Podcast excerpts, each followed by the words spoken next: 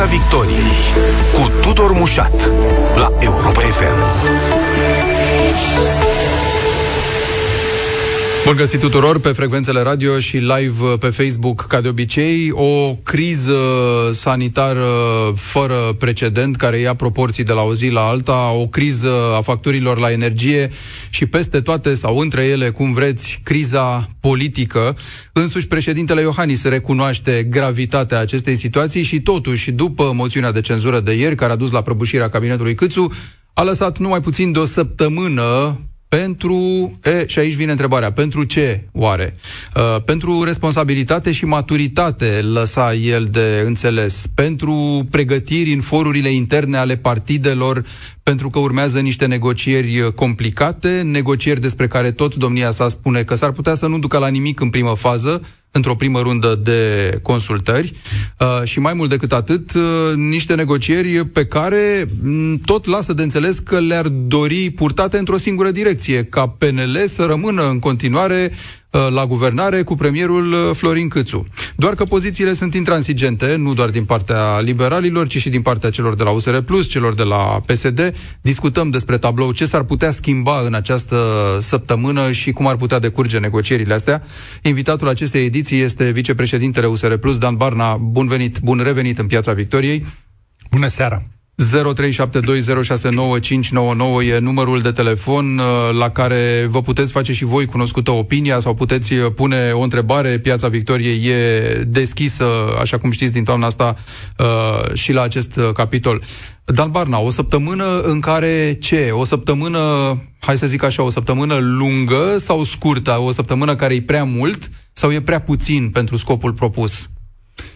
Hmm, mai degrabă o săptămână lungă, pentru că, într-adevăr, România, cetățenii țării sunt în momentul de față dincolo de criza politică, care să spunem că e mai degrabă la modul spectacol pentru mulți dintre cetățeni, celelalte două, criza sanitară și problema costul energiei, sunt, sunt situații și probleme care afectează aproape fiecare familie din această țară.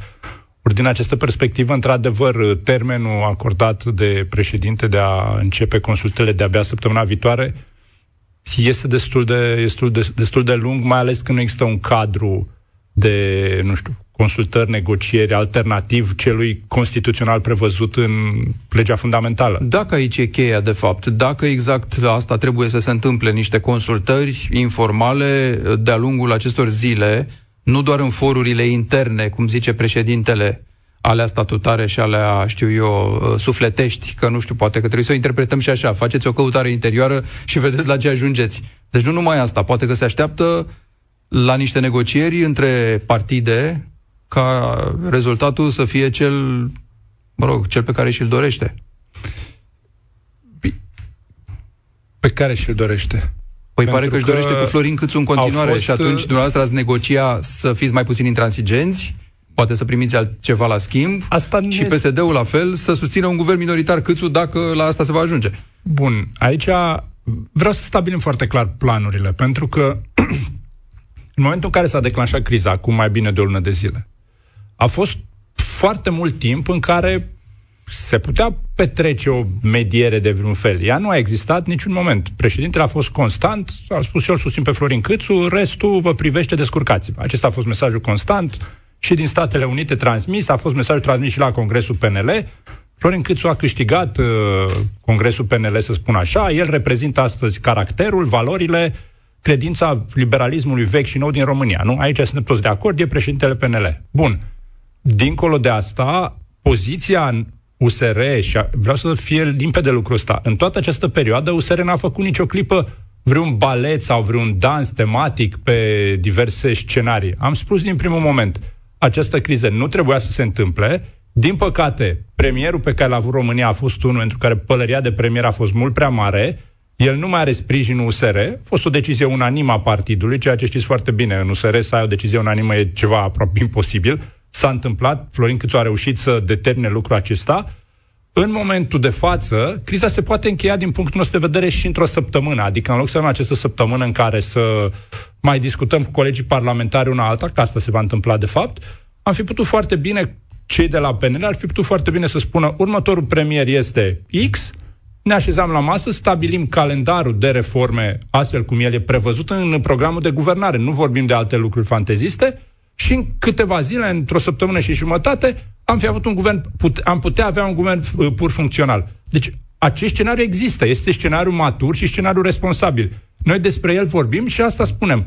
Odată cu înlocuirea lui Florin Câțu, se deblochează și coaliția poate să redevină funcțională și discuțiile vor fi fix pe planul de acțiuni și pe calendarul de reformă pentru perioada următoare. Asta e varianta responsabilă. Dacă se intră în același scenariu pe care îl văd împins, l-am văzut și din declarațiile din Parlament ale fostului premier, de la moțiune, am văzut și din declarațiile președintelui din, de, de seara trecută, dacă se intră într-un scenariu în care trebuie să fie construit un alibi pentru a continua cu PSD-ul, atunci da, vom pierde niște zile și niște săptămâni pentru un non-rezultat. că aceste declarații de care vorbiți n-au fost în vreun fel laudative sau nu i s-a făcut curte PSD-ului, ci ați fost dumneavoastră înfierați de sus până jos, inclusiv de președinte, așa cum spuneam ceva mai devreme, pentru că vi s-a pus în cârcă ruperea acestei coaliții, uh, s-a vorbit de măști pe care le purtați, și nu vorbim de astea uh, de pandemie, ci de cele că pozați în uh, salvatorii națiunii și când încolo aveți interese meschine și cinice, de politicieni așa, de factură îndoielnică. Cam astea au fost cuvintele președintelui în declarația de seară și în declarația de azi din Slovenia, când a răspuns jurnaliștilor la întrebări. O să fie greu, a zis șeful statului, să negociezi cu cine ți-a trântit guvernul. Adică cu oameni de genul ăsta. Și atunci alibiul care e de fapt? Să se spună, domnule, cu ăștia de la USR Plus nu se poate și atunci, dacă vrea PSD-ul să ne susțină bine, noi o să guvernăm minoritar? Sau care e alibiul? Apropo de? Exact, exact acesta este scenariul. Fie înțelegem și vor fi de acord și cei de la PNL și, în ultima instanță, și președintele, că da, o coaliție care să poată să treacă România prin criză și să o modernizeze în același timp, este singura variantă pe ceea ce avem acum în Parlament, pe ceea ce au votat românii în decembrie, este o coaliție USR, PNL, UDMR. Asta e coaliție care poate să asigure astfel de o majoritate. Dacă acceptăm acest lucru și acceptăm cu toții, adică și PNL și președintele, că Florin Câțu a fost veriga slabă, a fost roata din sată cu prea puțini dinți în mecanismul acesta de funcționare a coaliției, se poate merge mai departe.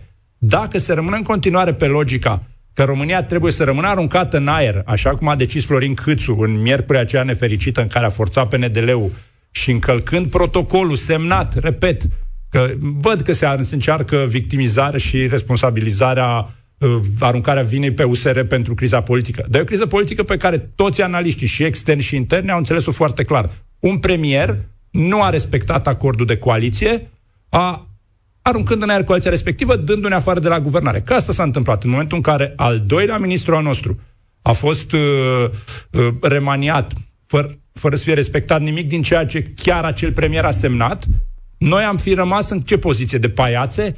Adică ideea și problema de fond a crizei vine exact din acest motiv.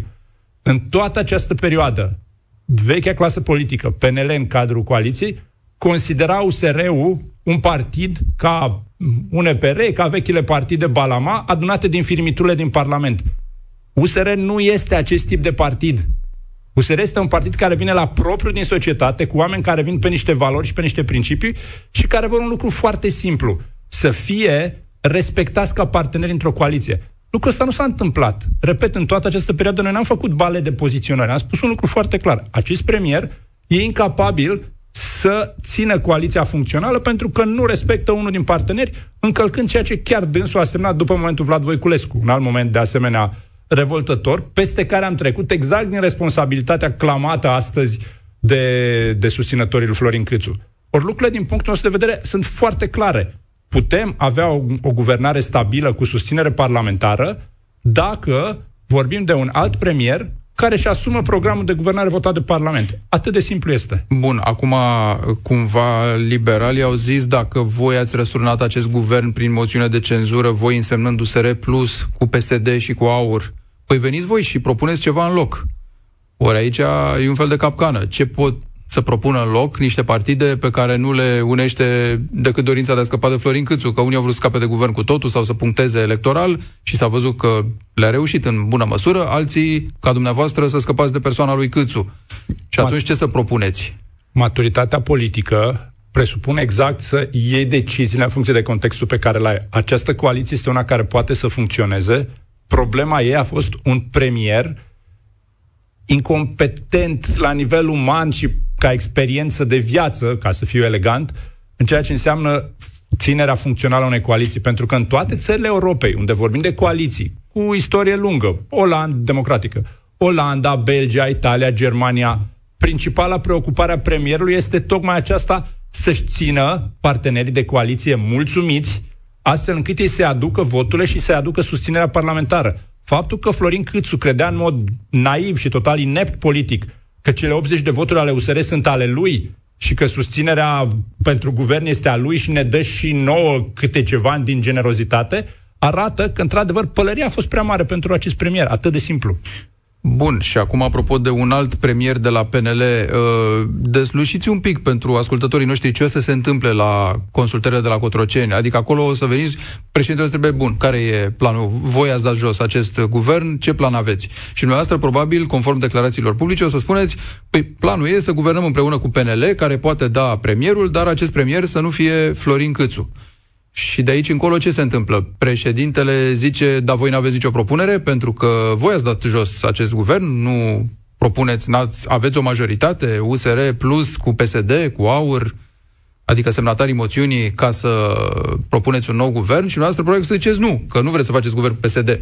Nu-mi imaginez. Asta am spus-o și eu confirm și pe această cale și pentru ascultătorii Europa FM.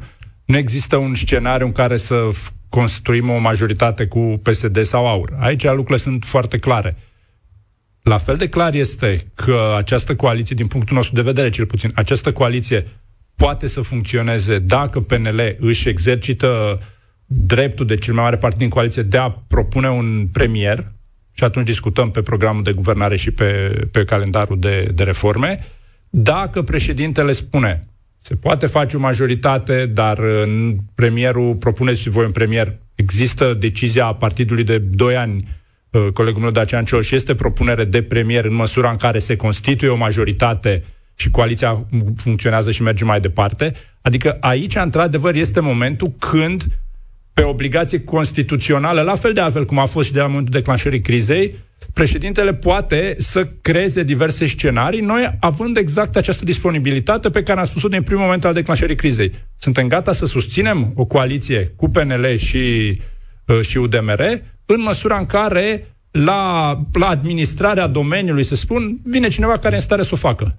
Despre asta este vorba în momentul de față și care își da, asumă și foarte dumne, important. Da. Că vreau să mai clarific ceva. Mm-hmm. Nu e o chestiune numai de uh, dat înapoi niște scaune de miniștri și o mână de prefecți.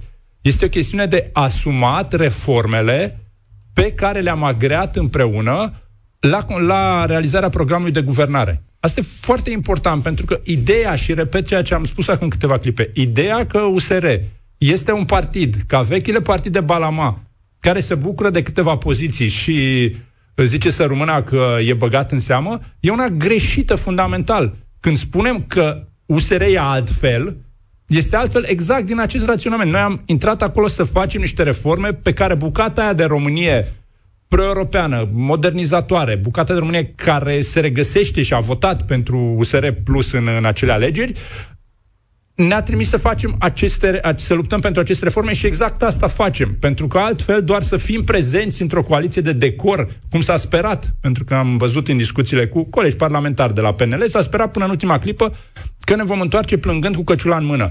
Este o greșeală de, nu știu, de citire a realității politice din țara noastră, credința că USR va veni plângând înapoi să-și ceară iertare pentru că nu a fost respectat nimic din ceea ce am bătut palma că se va respecta. Asta e chestiunea de fond. Cât timp nu ești respectat ca partener, nu există niciun motiv să fii într-o, într-o guvernare. Despre asta e vorba. Bun, acum, uh, apropo de de coaliția asta. Lucrurile stau așa. Premierul v-a adus niște reproșuri uh, că ați fost incompetenți, pe care i-a tolerat, că trebuia să vă dea afară mai devreme. Sigur, rămâne de întrebat de ce n-a făcut-o, dacă chiar era atât de gravă situația. Părea cumva că v-a tolerat în această uh, guvernare. Dincolo de asta însă, semnând și dumneavoastră această moțiune, sau mă rog, mai bine zis, votând-o, Uh, v-ați asumat criticile astea la adresa propriilor uh, miniștri, că textul ei înfiera niște miniștri ai dumneavoastră. Și asta a fost o temă de discuție zilele astea. E asumată și dacă e asumată, cum e, nu știu, vândută alegătorilor proprii povestea asta? Aici Pare persoana lui să, să nu amestecăm, nu, să nu amestecăm uh, retorica de, de supermen supărat cu realitatea politică. În cele opt luni de guvernare, exact ministrii USR, exact ministrii USR Plus, au fost cei mai vizibili în spațiu public prin activități și prin, prin demararea unor reforme și unor lucruri vizibile și evidente. Adică pune cineva la îndoială că la transporturi Cătălin Drulă chiar a deblocat proiecte și că peste tot în țară acum la momentul ăsta se toarnă asfalt și se construiesc, uh, uh, se, se construiesc bucăți de autostradă? Pune cineva la îndoială că Cristian Ghinea, muncind pe brânci timp de luni de zile, a reușit să facă PNRR-ul, care e considerat de Comisia Europeană, nu de noi, unul dintre cele mai bune programe ale statelor europene? Pune cineva la îndoială că legile justiției au fost trimise în, în Parlament de Stelian Ion sau pune cineva la îndoială că Năsuia a contribuit la debirocratizarea tonei de hârtii pe care o depune antreprenorul când merge la diverse instituții? Adică lucrurile astea se întâmplă. Eforturile lui Vlad Voiculescu de transparentizare de la care i s-a și tras uh, linșajul public, e pus la îndoială de cineva sau eforturile continuate de, de Ioana Mihailă? Deci, oamenii au văzut și România a văzut foarte clar că prezența USR Plus în guvernare a făcut o diferență, o diferență vizibilă. Faptul că s-a vorbit în principal despre uh, miniștrii noștri este cea mai bună dovadă în sensul ăsta. Și cumva ridicol, ridicolul discursului premierului a fost fix ăsta. După ce a încercat să spună că albul e negru criticând miniștrii noștri, când a ajuns la miniștrii PNL să-i laude, brusc ați văzut că n-a mai găsit nicio laudă, că n-avea ce să spună. A spus niște principii generale, că a fost bine, că, că s-a muncit, că s-a lucrat. Dar când a trebuit să exemplifice performanțe în oglindă, să spunem, de asta n-aș, sau mă rog, n-aș, Uh, discursul premierului trebuie privit ca discursul unui premier care știa că nu mai are susținere parlamentară și atunci era un discurs plin de, plin de supărare și, și obidă. Și mai este ceva, ceea ce e foarte important.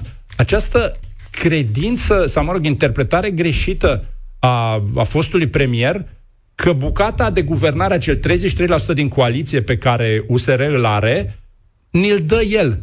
Niciun moment. Asta, asta e din nou o greșeală de, de înțelegere a contextului politic și de asta spun că premierul nu era pregătit pentru poziția asta.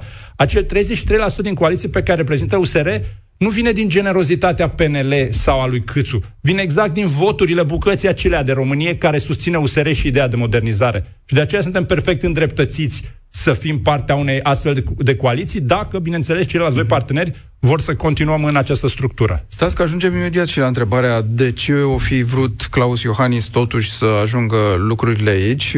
Până atunci îi ascultăm și pe cei care ne-au uh, sunat la 0372069599. Alin, bună seara! Bună seara, domnilor! Bună seara! Vă rog! Din păcate, România îi uh, țara, pot să o numesc țara starturilor ratate. Atâtea, atâtea uh, starturi am avut și ocazii și acum e la fel. Am avut ocazia, ați avut ocazia, domnule Barna și domn, nu, nu i o reproș, nu, dumneavoastră se în platou și cu, cu dumneavoastră dialoghez. Avem patru ani liniștiți și am avut exact opt luni nu din cauza noastră, repet. Nu cu dumneavoastră dialoghez, de, de aceea mă, dumneavoastră mă, mă adresez. Unu la mână. Doi. Uh, lucre, am 36 de ani, lucrez în vânzări. Uh, o, o singură dată am avut uh, am vrut să plec din țară. Când era Dragnea uh, la putere, atunci m-am gândit, bă, nu știu ce o să fie cu țara asta, că n-avem nicio șansă.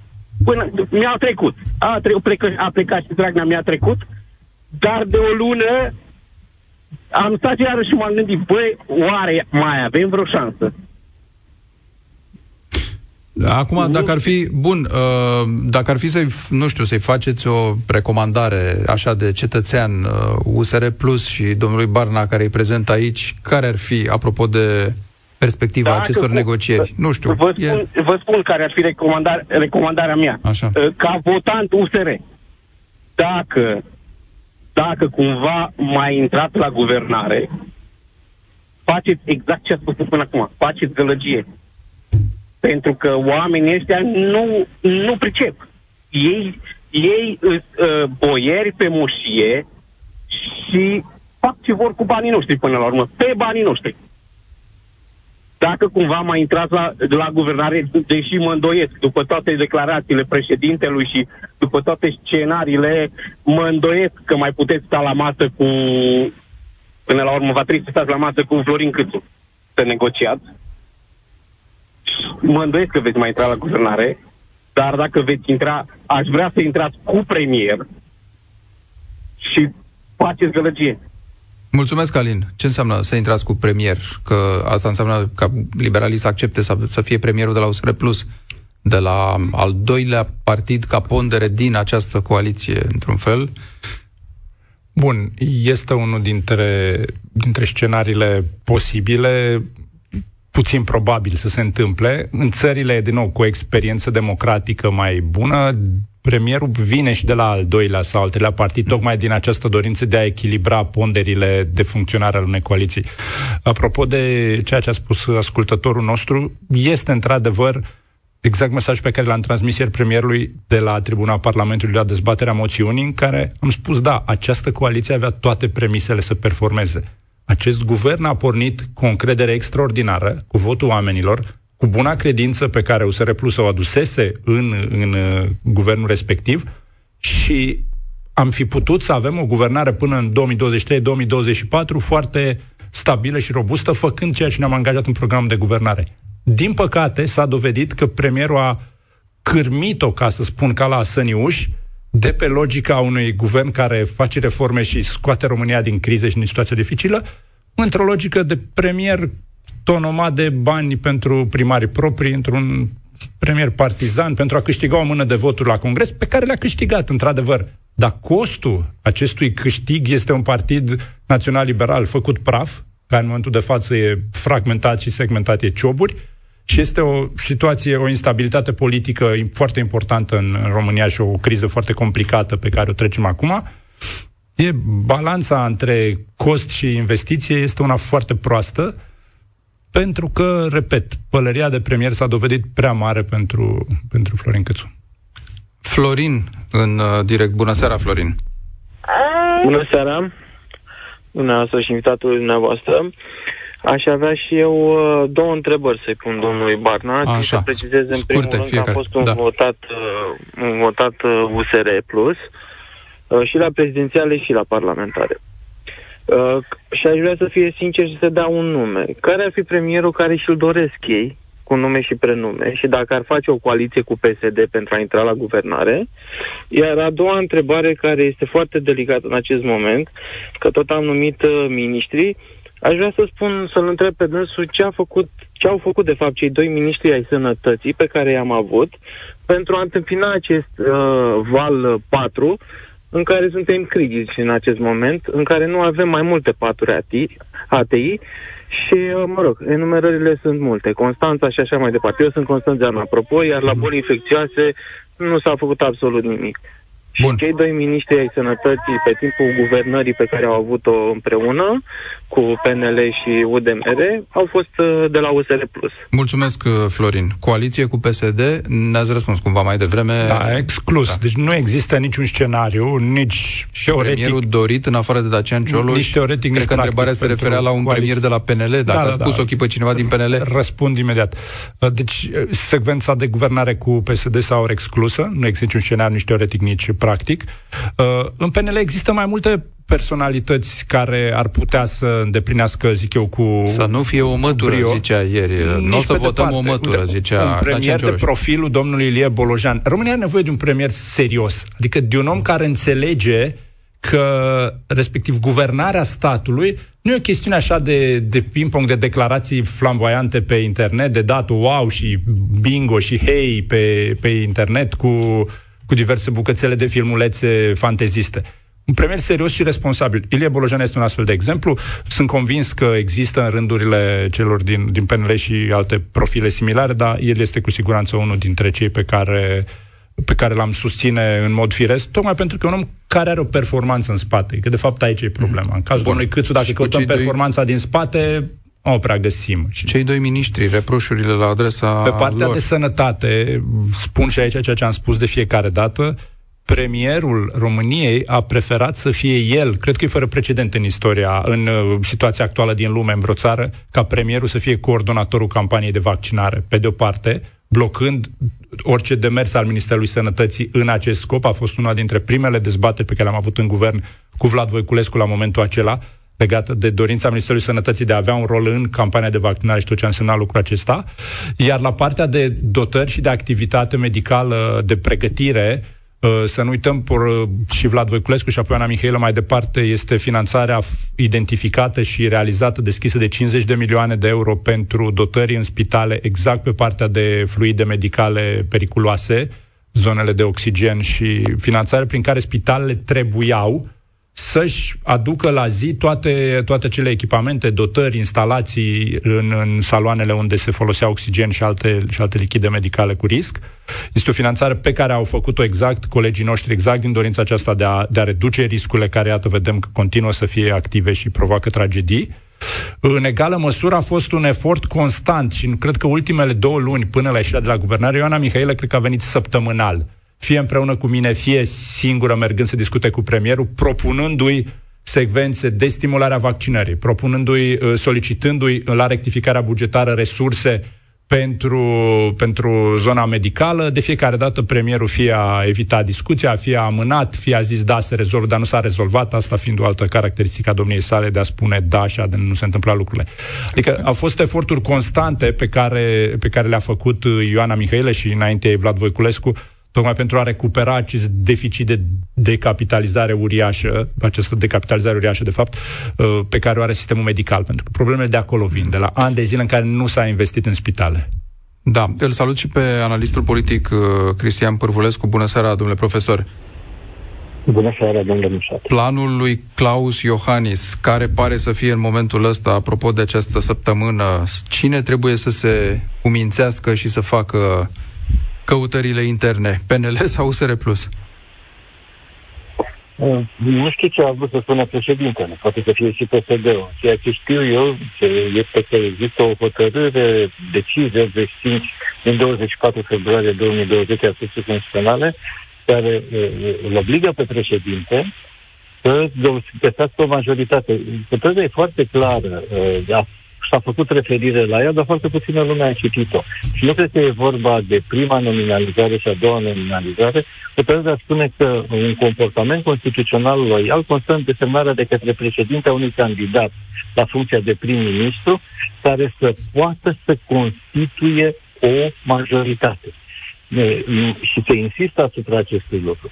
Deci, da, probabil că este o presiune asupra USR, ca USR să revină uh, în majoritate acceptându-l pe domnul Câțu, dar este evident că domnul Câțu nu mai poate fi propus în niciun fel uh, pentru prim-ministru desemnat pentru a forma o majoritate, câtă vreme nu are un sprijin efectiv. Și mai e o, o, o consecință a acestei hotărâri de care vă vorbeam.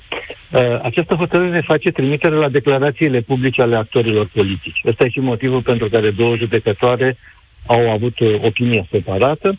Uh, spunând că declarațiile publice nu sunt uh, până la urmă uh, instituții, acte constituționale, dar majoritatea a decis altceva. Deci declarațiile făcute de reprezentanții PSD, USR și AUR, în care spun că nu vor sprijini niciun fel uh, un guvern Câțu, uh-huh. nu-i permit președintele să mai îl numească pe domnul Câțu, câtă vreme cineva nu anunță în mod public că va susține astfel de formulă.